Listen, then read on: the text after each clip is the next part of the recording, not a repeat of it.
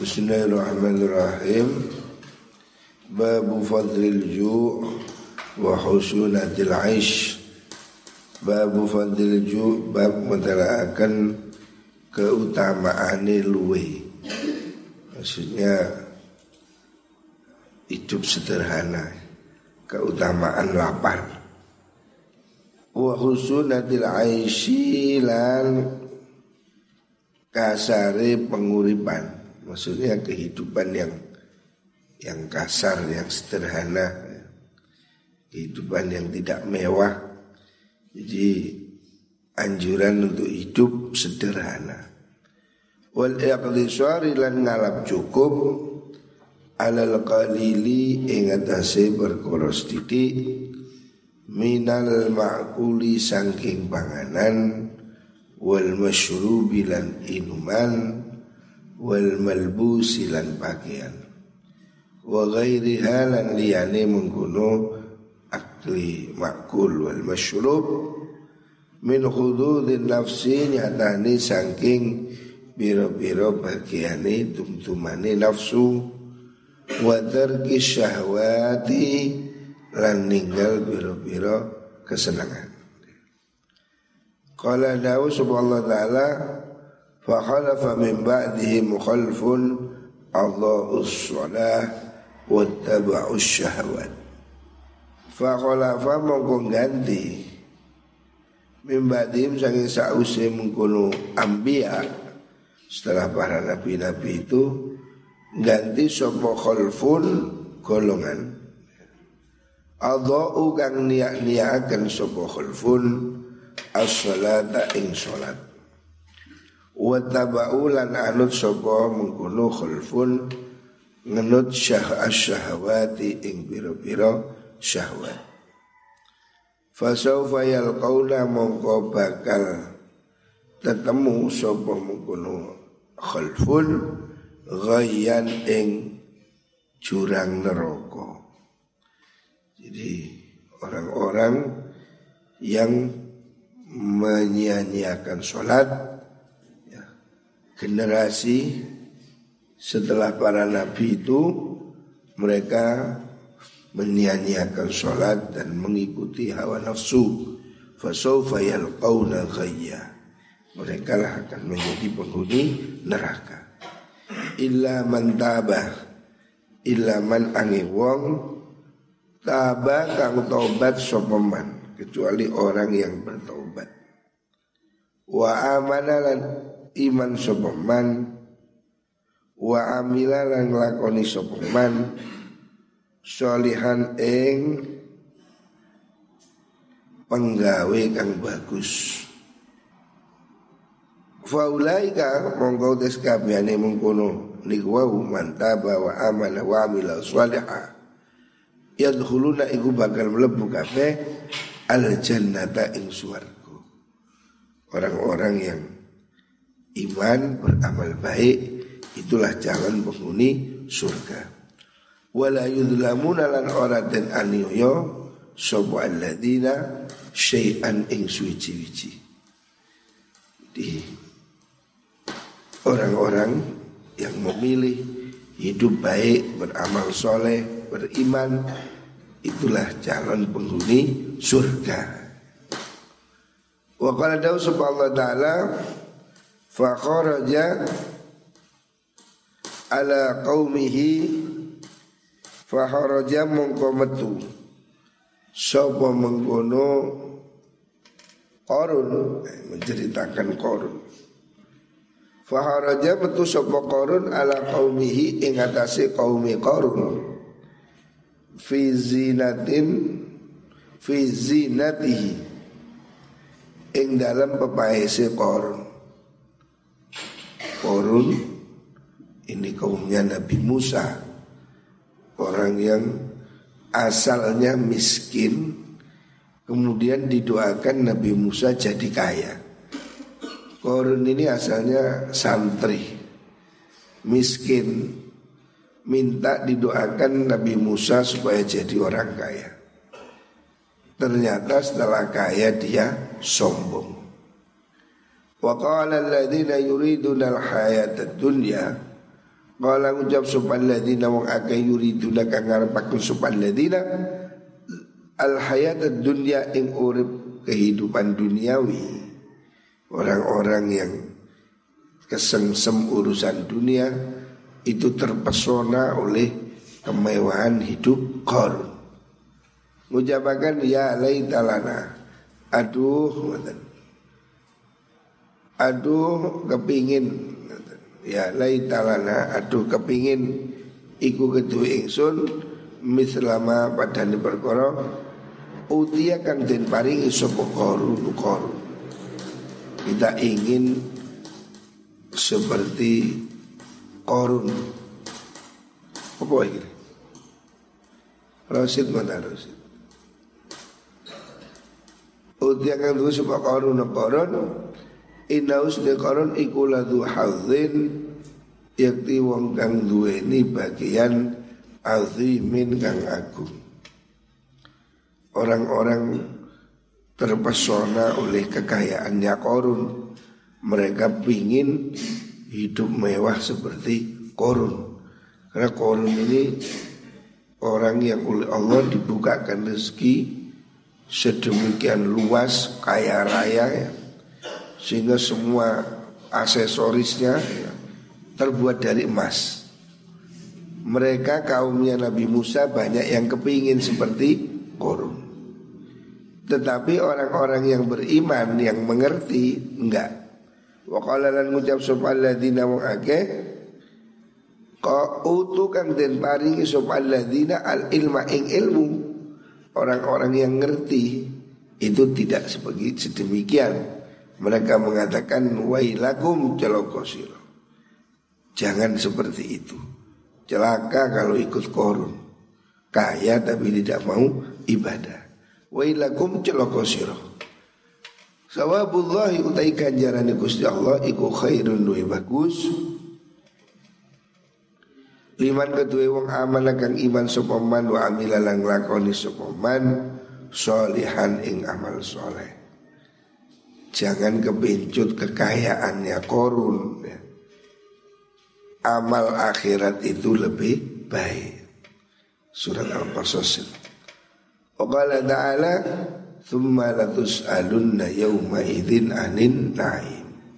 Thumma latus'alunna nuli Bakal tentakoni siro kabeh Yawma idhin ing dalam tino kiamat Anin na'imi sangking nikmat kang Ustin paringi ing dalam dunia. Jangan enak-enakan hidup di dunia. Kamu akan dimintai pertanggungjawaban.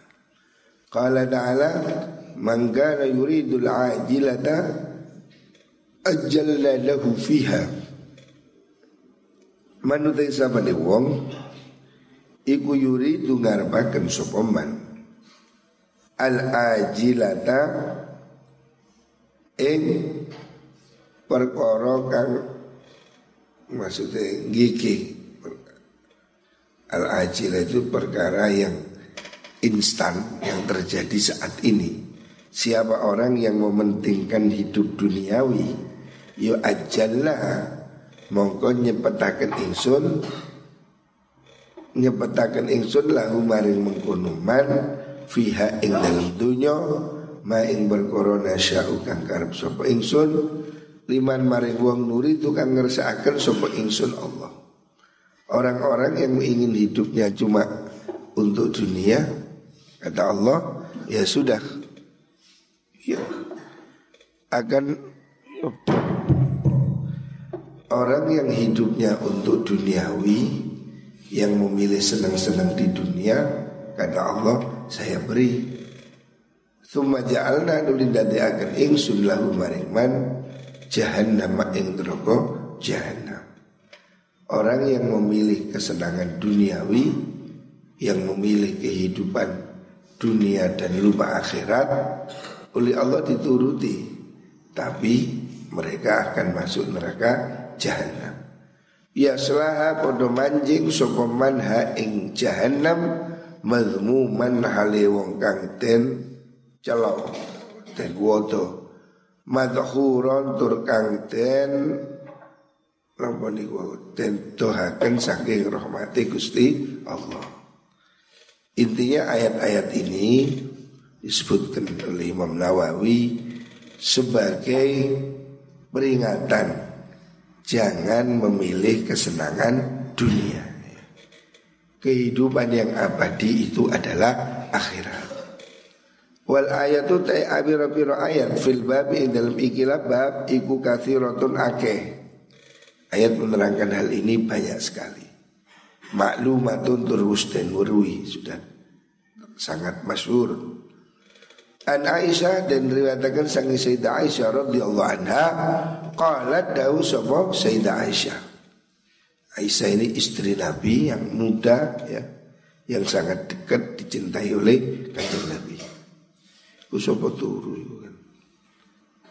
Dawu sapa Sayyidah Aisyah masyabi'a ora warak.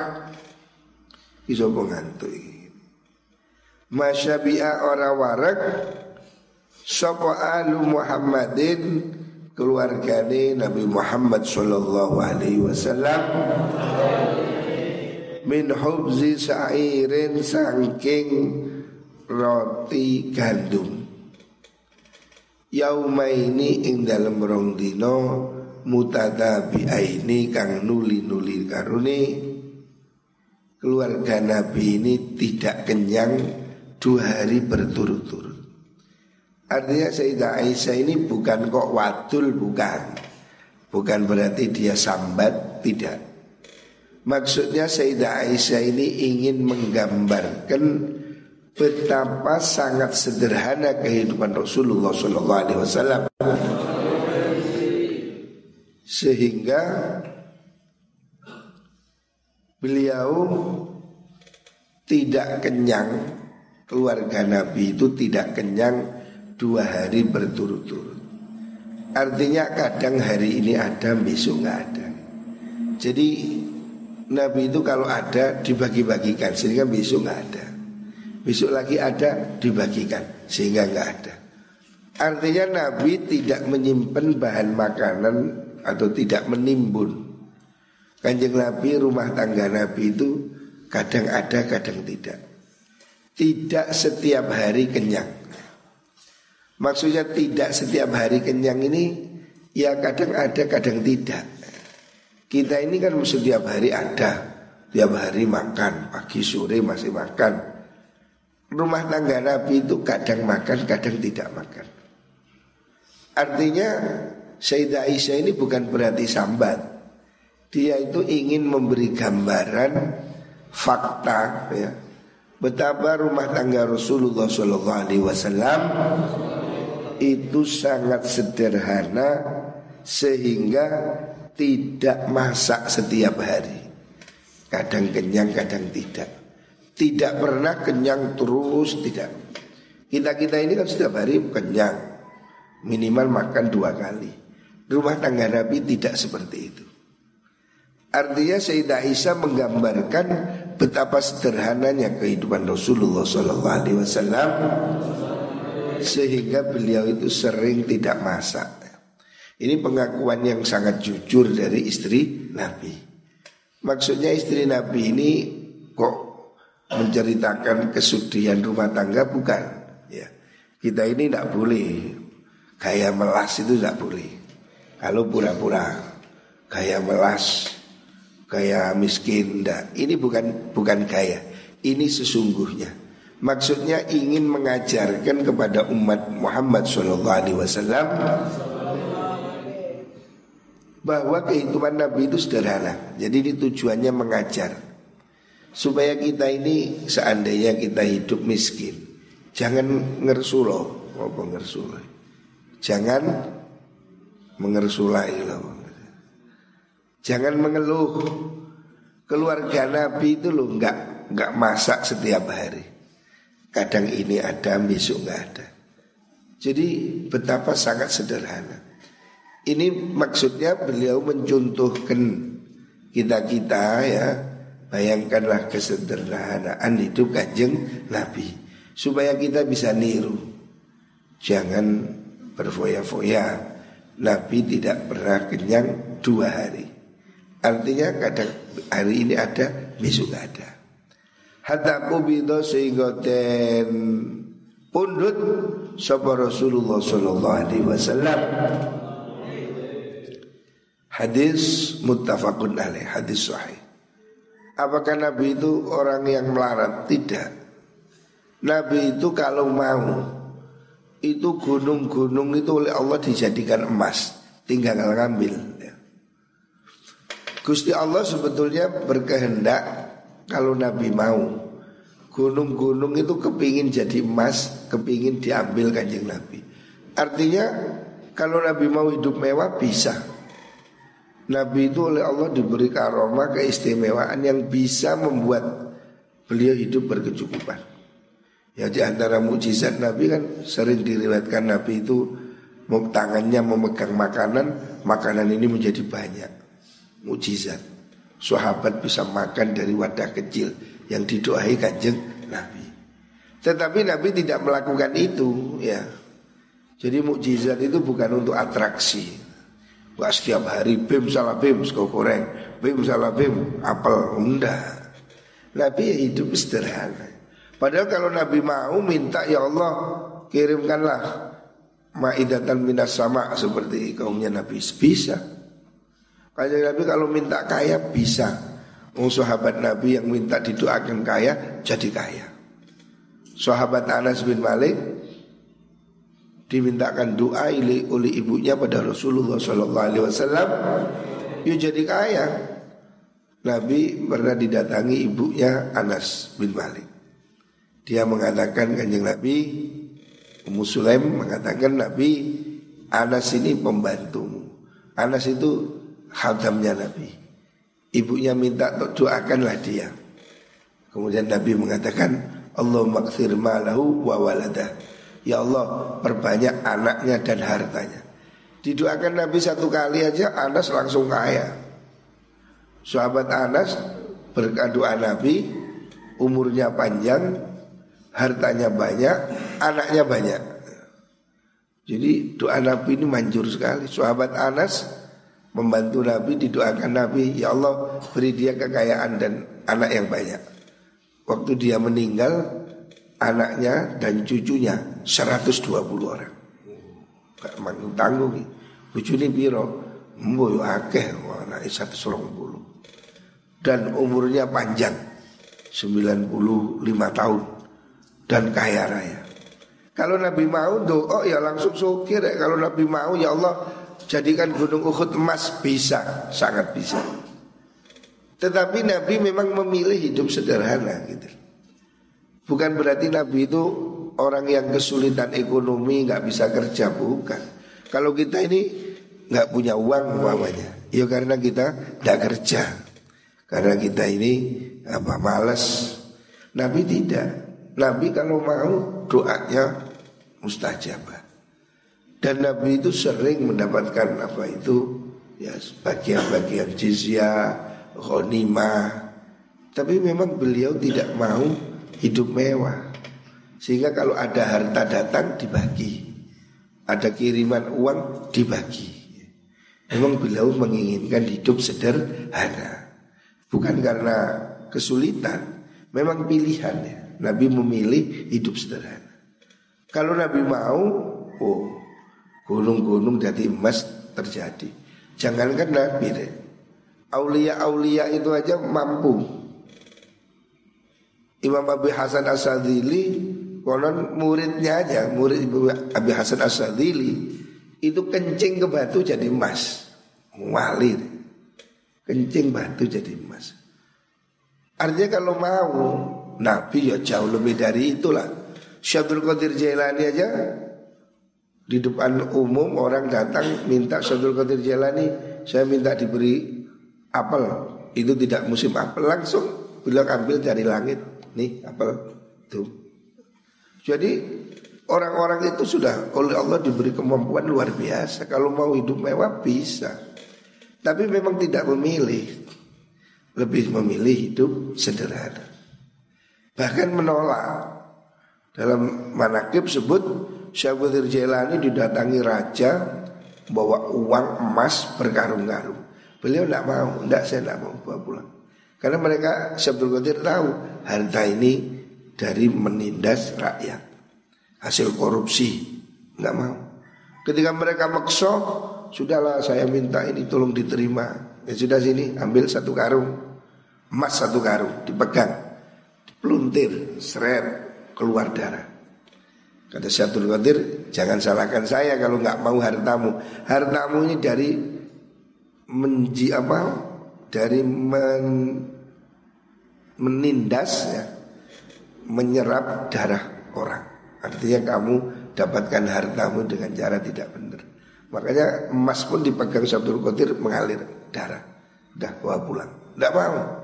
Nah kalau kita ada orang ngirim yo, matur suwun, duit mbuh, duit ya anu pokoknya duit mlebu nang kiai yo masuk Islam. Kalau kita ya di kiai nggak nolak plus, Sabdul Qadir nggak mau. Itu cuma dia memilih hidup sederhana. Kanjeng Nabi kalau mau minta pada Allah langsung diberi pasti. Dan beliau didatangi bermacam-macam harta. Tapi memang memilih hidup sederhana. Ini mencontohkan pada kita supaya kita ini jangan jadi orang yang gila harta. Wa fi riwayatin dalam riwayat siji masyabi'ah. Orang tawar tidak kenyang. Sopo alu Muhammadin? Keluarga Nabi Muhammad Sallallahu Alaihi Wasallam.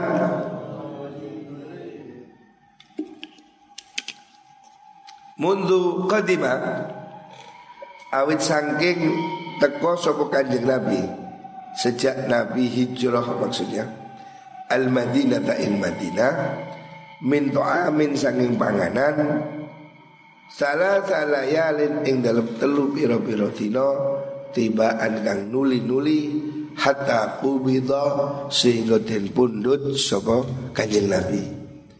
Artinya kanjeng Nabi ini hidup hijrah di Medina, mulai di Medina.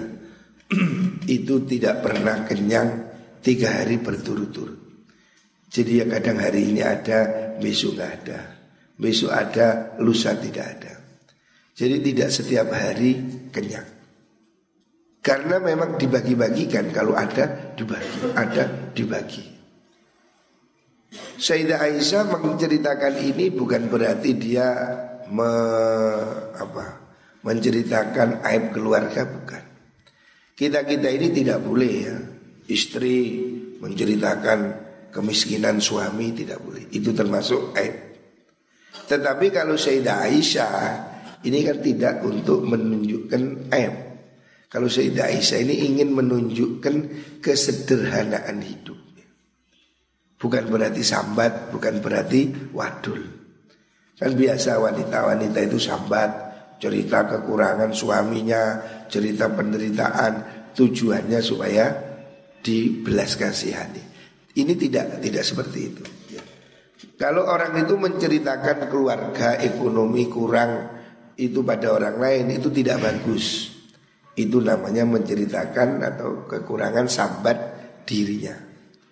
Kita itu nggak usah sambat-sambat pada manusia. Hidup semiskin apa pun tidak perlu diceritakan pada orang lain. Sebab orang lain juga tidak akan memberi kamu uang tanpa alasan. Walaupun kamu sambat, eh uang guyu paling salah. Jadi kamu gak duit duit gak usah cerita-cerita. Uang malah gak seakan malah ngenyek alah kiri. Jadi jangan menceritakan kesedihanmu pada manusia. Ceritakanlah kesedihanmu pada Gusti Allah. Tetapi Sayyidah Aisyah di sini bukan menceritakan kesedihan. Dalam kasus ini Sayyidah Aisyah ingin mengajarkan supaya kita-kita ini bisa nyuntuh kehidupan kanjeng Nabi. Wan Urwah dan sangking sahabat Urwah diceritakan dari sahabat Urwah An Aisyah sangking Sayyidah Aisyah radhiyallahu anha dia Annaha sudri Sayyidah Aisyah Iku kanat ono sopo Aisyah Iku takulu dawu sopo Sayyidah Aisyah Dawe wallahi demi Allah. Sumpah demi Allah. Yabna ukhti wahai anak dulur waton ingsun. Urwah itu ponaannya Aisyah. Inna kunna setunik ingsun Iku lanang duru yakti ningali ingsun ilal hilali maring hilal tanggal tanggal siji. Sumal hilala nuli ing tanggal luru maksudnya kita itu sehari-hari. Sumal hilala nuli tanggal telu. Salah satu ahilatin rupani telu piro-piro tanggal fi syahra ini in dalam ronggulan wa ma uqidalan ora den urupaken fi abiyati Rasulillah in dalam piro-piro dalam Rasulullah sallallahu alaihi wasallam apa narun geni. Jadi Sayyidah Aisyah menceritakan kita ini ya keluarga Nabi ini itu terkadang beberapa hari sampai tiga hari dalam dua bulan itu tidak masak, tidak menyalakan api. Artinya nggak ada yang diliwat, Jadi keluarga Nabi itu kadang beberapa hari tidak masak, gak adang. Begitu sederhananya keluarga Rasulullah Shallallahu Alaihi Wasallam bisa betul. Sederhananya hidupnya keluarga Nabi sampai tidak menghidupkan api. Maksudnya tidak masak. Berhari-hari rumah tangga Nabi itu tidak ada yang dimasak. Coro saiki gak duwe beras. Jadi sampai tidak ada beras. Nggak ada yang mau dimasak. Bayangkan, Nabi sampai tidak masak. Istrinya mengatakan begitu. Kita ini ya sak melarat melarate, si bendino mangan. Kita ini setiap hari masih masak, walaupun lauk tempe, lauk kerupuk, terong, tapi masih makan.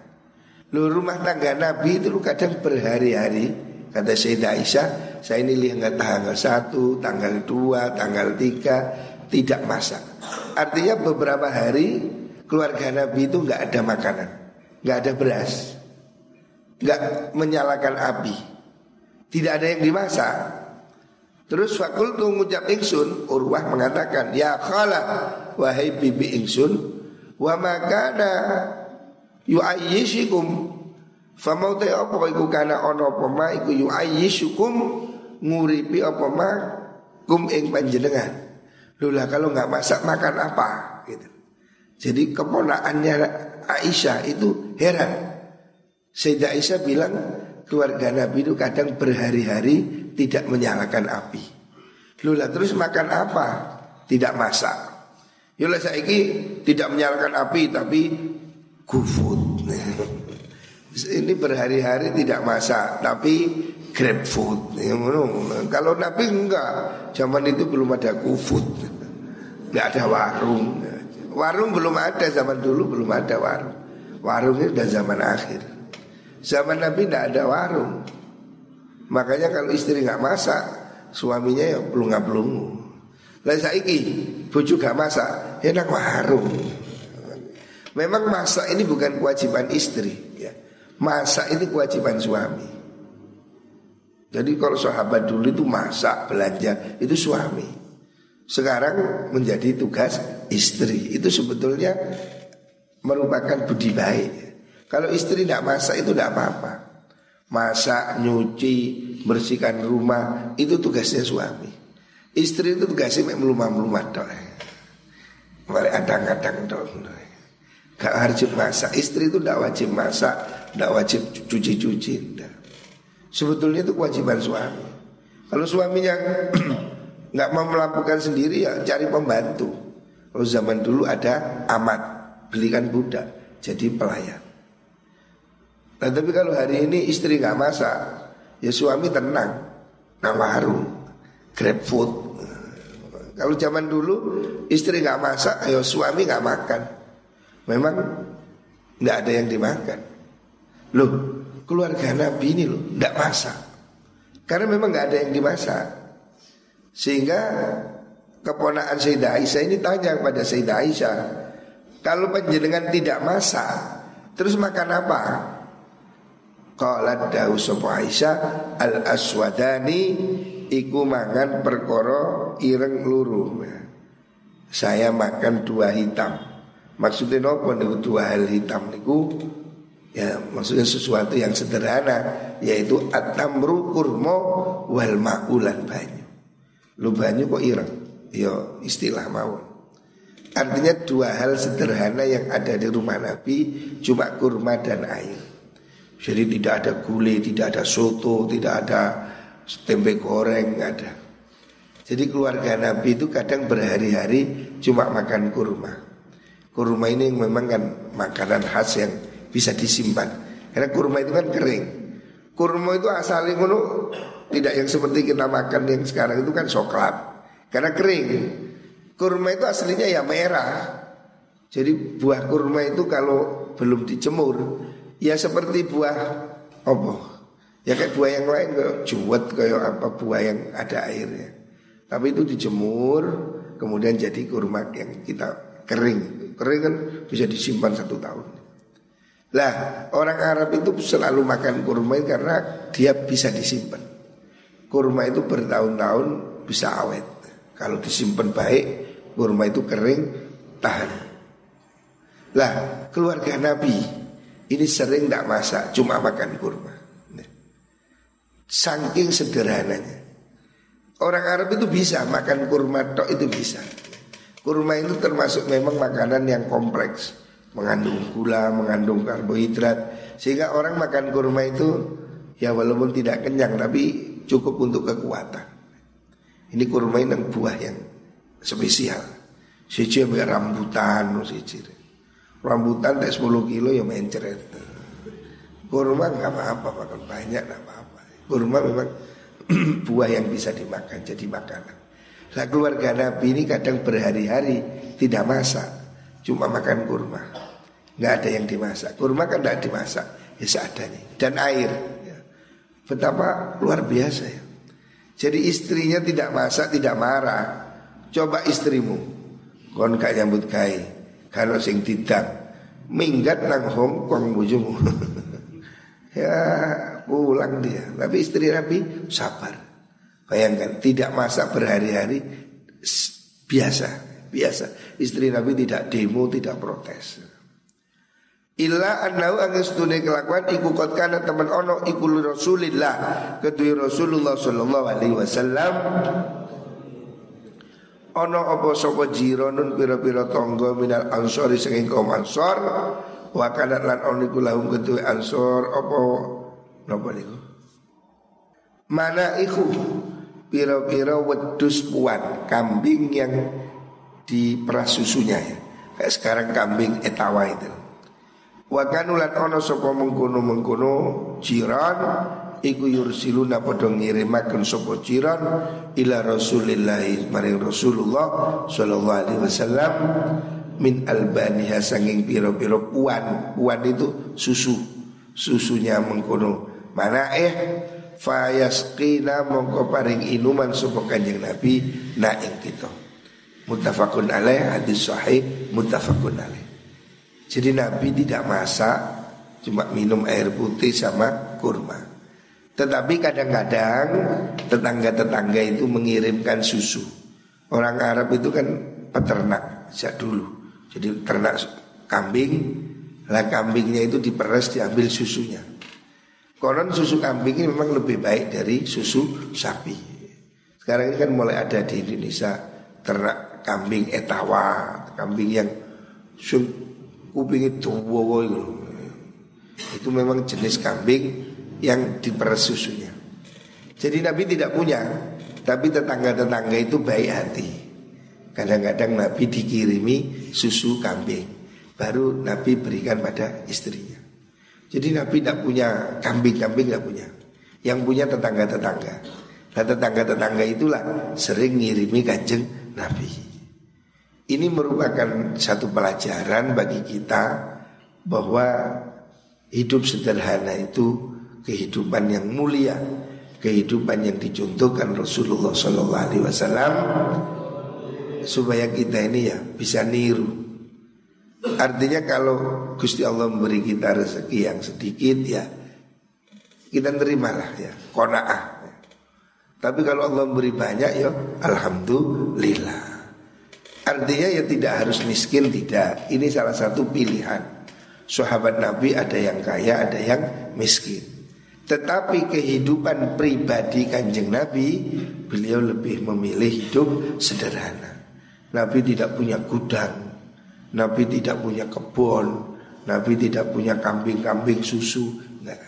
Memang beliau tidak suka ya. Memang ada tipe yang tidak senang dunia Ini namanya zuhud Kalau orang itu mampu boleh kalau kamu memang mempunyai hati yang oleh Allah diberi sifat sederhana, nggak kepingin mobil, nggak kepingin sepeda motor, nggak kepingin makan di warung, ya nggak apa-apa. Kamu ikut hidup seperti ini bagus. Artinya hidup sederhana, saonoe, terus kemudian ibadah. Tapi kalau kamu miskin hatimu ke mana-mana Ya lebih baik kerja aja Daripada kamu di rumah diem Neriman tapi tomak Mengharapkan kiriman atau hatimu penuh dengan lamunan-lamunan. Ya kalau hatimu seperti itu, kamu harus kerja. Memang ada makom yang disebut dalam kitab dalam kitab apa itu hikam. Ada orang itu makomnya tajrid. Makom tajrid itu memang oleh Allah orang itu hatinya dihilangkan rasa senang dunia dari hati. Sehingga dia itu memang nggak kepingin seperti dulu di Pasuruan ada Kiai Mas Nawawi situ kiri. Memang dia memilih hidup sederhana. Orang ngasih uang dia nggak mau. Orang ngasih mobil dia nggak mau. Memang dia memilih hidup seperti itu. Memang nggak kepingin naik mobil, nggak kepingin naik sepeda, hidupnya hanya untuk ibadah. Boleh kalau memang makomnya oleh Allah diberi hati seperti itu. Tapi kalau umumnya manusia, kita ini masih makomnya kasar masih makomnya ya butuh banyak hal. Kita perlu nyekolahkan anak, kita sih kepingin ngelencer, sih kepingin di buju ayu. Lalu kon melarat ya bujumu minggat tuh ya apa? Ya butuh gawe. Jadi jangan kita ini gaya-gayaan, aku ditirakan. Jangan. Kamu harus tahu posisimu.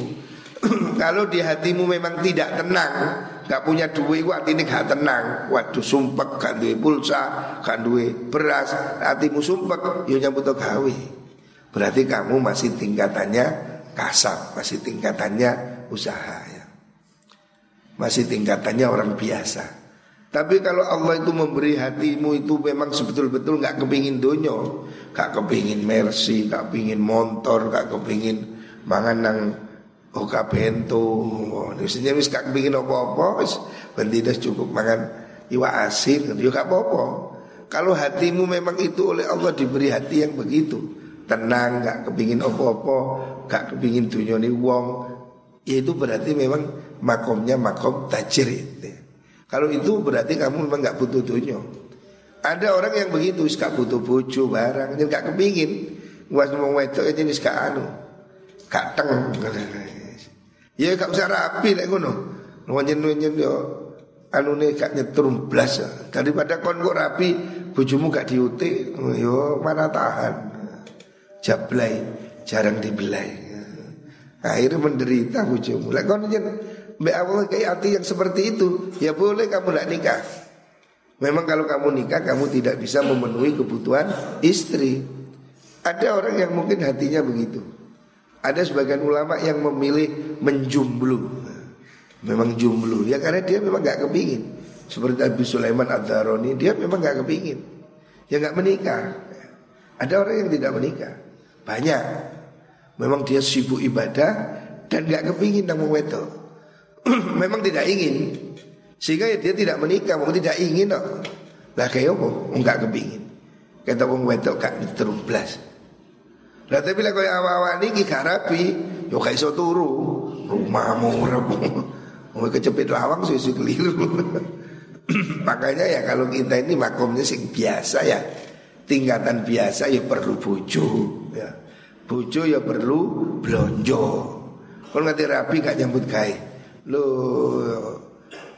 di pendung hotel duwe bojomu turah turu wae ditapuk entong ya kalau kamu perlu istri, istri perlu belanja, anak perlu sekolah, kamu sih kepingin hidup mewah, kamu sih kepingin duit handphone, kepingin numpak motor, ya butuh gawe. Jadi orang ini ada tingkat sendiri, jangan dipaksakan. Jangan kamu itu pura-pura zuhud, suka nyambut gawe, tapi hati ini tomak. Hati ini tomak, yuk tidak ada gunanya. Melarat tapi hati ini, yuk boleh rasanya sate. Yopo ya enak itu hotel. Lalek ngono ya nyambut gawe ae daripada kon ngersulo. Nyambut gawe sing sergap, mangan sing enak, ibadah sergap. Mboten apa-apa. Suke ki miskin juga sae. Sing penting ibadah marang Gusti Allah. Tapi lek kula milih suki ae. Kon milih melarat apa suki, enak dadi wong suki. Melarat itu gak pada enak. Ya sini ya api. Wong melarat itu ya sae. Bukan berarti melarat itu melebu neraka ya ora. Melarat ya melebu suarga.